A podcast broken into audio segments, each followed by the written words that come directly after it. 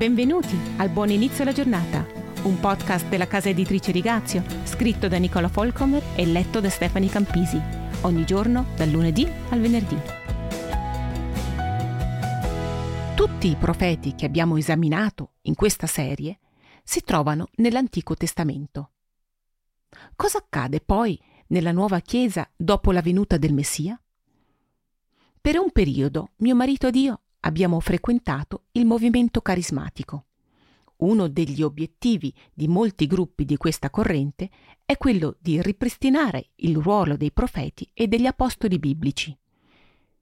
Essi vedono la giustificazione di ciò nelle parole di Paolo in Efesini 4, versetti 11 a 13. È lui che ha dato alcuni come apostoli, altri come profeti, altri come evangelisti, altri come pastori e dottori, per il perfezionamento dei santi in vista dell'opera del ministero e dell'edificazione del corpo di Cristo, fino a che tutti giungiamo all'unità della fede e della piena conoscenza del Figlio di Dio, allo stato di uomini fatti all'altezza della statura perfetta di Cristo.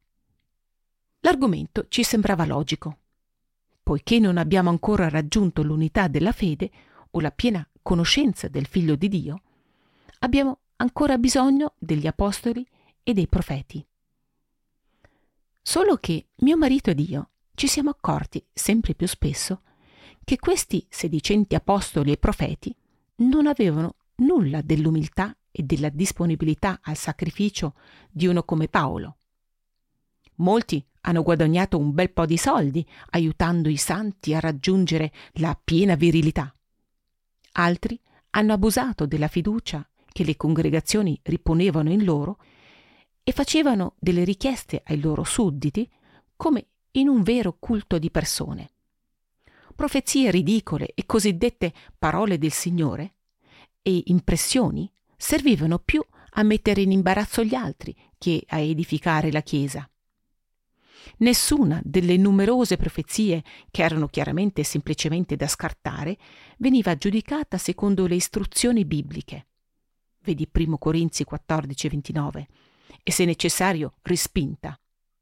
Noi abbiamo dato un nuovo sguardo alla parola di Dio.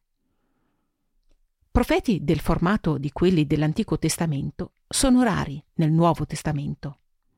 Agabo, ad esempio, è uno di loro. Atti 11, 27 e 21, 1. Ma c'è un profeta decisivo. Non si è autoproclamato, ma è stato immediatamente riconosciuto da molti che hanno avuto a che fare con lui. La donna gli disse, Signore, vedo che sei un profeta. Giovanni 4, 19.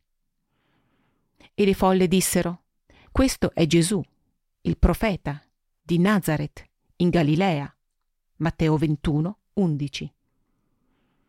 I discepoli di Emmaus parlano di Gesù, il Nazareno, che era un profeta, potente nelle opere e nella parola davanti a Dio e a tutto il popolo. Luca 24, 19.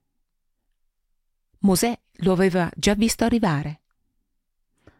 Un profeta, come me, il Signore tuo Dio, lo susciterà tra i tuoi fratelli. A lui darete ascolto. Deuteronomio 18, 15.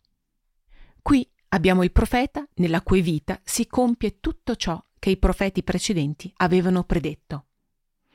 Questa è stata la risposta alla nostra domanda sui profeti e gli apostoli di oggi. Domani vedremo cosa ha a che fare con tutti noi. Sarà emozionante, ve lo assicuro.